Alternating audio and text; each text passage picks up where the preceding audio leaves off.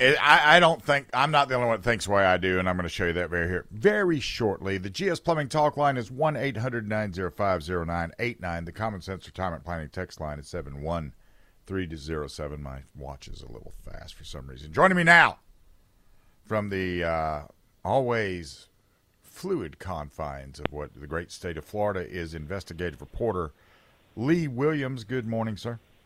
Good morning, Bill. Thanks for the invite. Yes, sir. Let me ask you a question. Do you believe that the left understands the utility of weapons? No. They they see weapons as evil rather than the person that uh, wields them uh, being evil. They don't see the utility at all. They uh, are not going to be happy until they reach their goal of total civilian disarmament. You, you think that you don't think, though, that they see that they want them in their hands but not our hands? If given the choice, I think they would go with that. That would be hard. hard for them to achieve, but yeah, they would they would like to be the ones with the guns and not us. Now, given that in uh, you live in Florida, in the gunshine state, you just recently got permitless carry, which uh, you don't have open carry, which is an oddball thing, but you got permitless carry. Uh, everybody there in Florida, for example, was saying uh, this is going to we're going to we're going to be sh- having shootouts in the parking lots over parking spaces. Has that happened yet? Yeah, no, it really hasn't, even though I bought an extra squeegee, you know, for when the streets start running red with blood. Right, right. Um, we, have, we haven't had any shootouts, and it's just been kind of a non-story. As it is with everybody, though, right? Yeah. Whenever, whenever this goes up. Now, with now, what did you find Lewiston, Maine? What happened in Lewiston, being a permitless carry state, which has very few restrictions. They have a yellow flag law, which I don't even know how to classify that, which, of course, they didn't employ with this uh, particular cat. But we had a clearly clearly mentally ill guy that, was he prohibited or not from owning a gun? I, I, I've heard it both ways. I would say he was prohibited. Um, Lewiston, Maine was a failure of local law enforcement to take action. You have the National Guard went to the Maine State Police and said, hey, this this guy is uh, a danger to himself or others, and you need to check on him. And they actually said before he either, you know, commits suicide or commits a mass shooting. That was actually communica- communicated to Maine State Police, who did nothing with that tip from the National Guard. You know, that sort of sounds like Devin Patrick Kelly out of Sutherland Springs, though, doesn't it?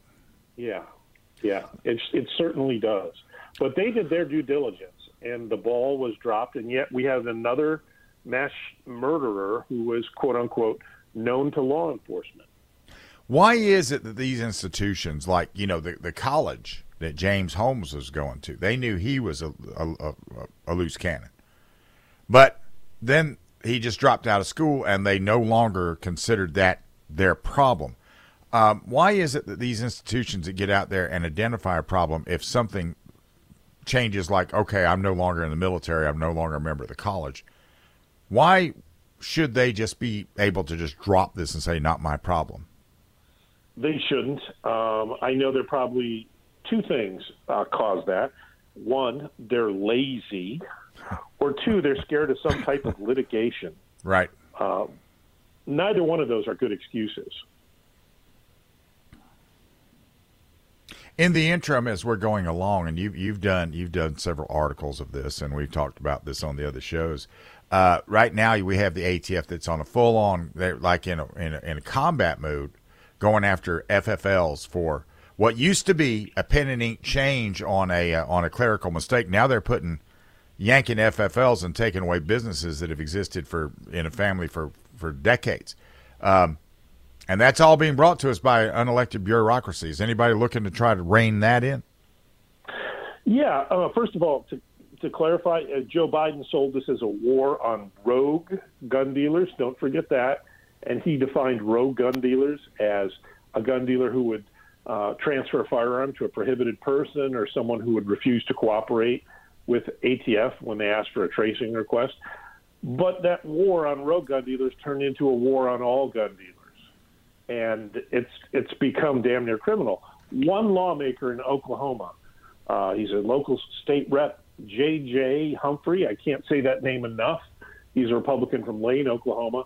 Uh, reacted damn near violently to an A T F raid on one of his constituents' homes. This constituent had a federal firearm license.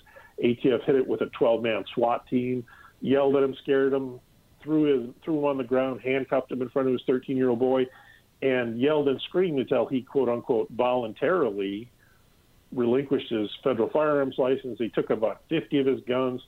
J J wants a grand jury, an Oklahoma grand jury, a state grand jury, to investigate this for possible charges against A T F.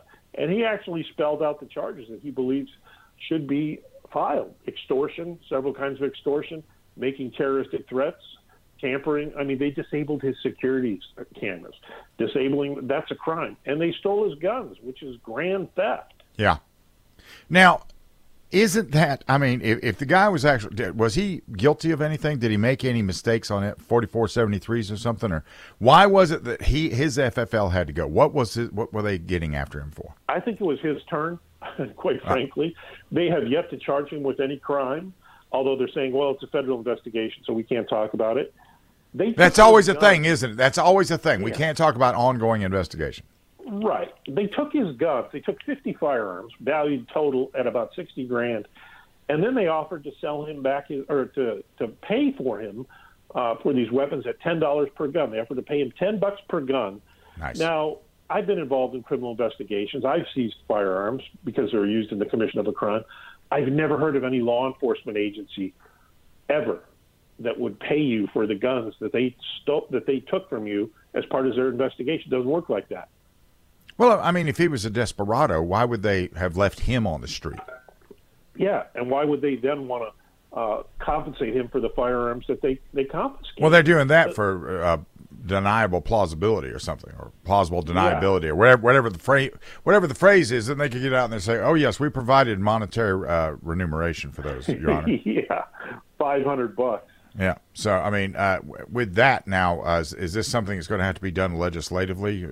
I, for me, looking at just that one thing they're doing, just based on that one incident you just recounted in Oklahoma, they should be defunded and put out of business, for me. That that, uh, that is the perfect world. I think these agents, and I spoke to one of them before he hung up the phone, the guy who was in charge of the raid, I think they're worried about criminal charges because you get a – You get an Oklahoma grand jury, uh, twenty-five good people, they're likely to file uh, an outside, indictment. Outside the Beltway grand jury? Yes, sir. Yes, sir. Well, uh, Lee is the lone investigative reporter at the Second Amendment Foundation, which I will be joining today because I got a new A R fifteen pistol build, Lee, so I'm going to be joining. I, I, I just realized that I don't have a membership to them, so I'll be joining them today. And uh, what they do is they go out and they see things like this, and they'll probably join in on this Oklahoma thing too, won't they? Wouldn't Let's hope. Yeah. Yeah, I would. When Alan Gottlieb swings into business, then things things are going to get co- legally kinetic, won't they? As far as oh, I'm concerned, this, this is what's needed too. Find you can find Mister Uh, Williams at a variety of places. His writings appear at the gun writer dot substack dot com, at Armed American News, which is a collaboration between him and another friend of mine, Mark Walters of Armed American Radio, and he is the lone investigative reporter at the Second Amendment Foundation, which everybody should be a member of anyway. I, did I, did I covered all the I covered all the bases, didn't I? You got him, brother. Thank you. I appreciate it. Listen, Anytime. Have a good day, and I'll be talking to you later on in the week. Take care. Yes, sir. We got to fight this stuff. That's that, that, that it's never ending. It's savage, I'm telling you. There's one good thing that's happening right now. The Democrats are getting mugged by their own creation. Who knows? Maybe Never Trumper will decide to call in on that one, too. This is News Talk ninety-eight point nine W O R D.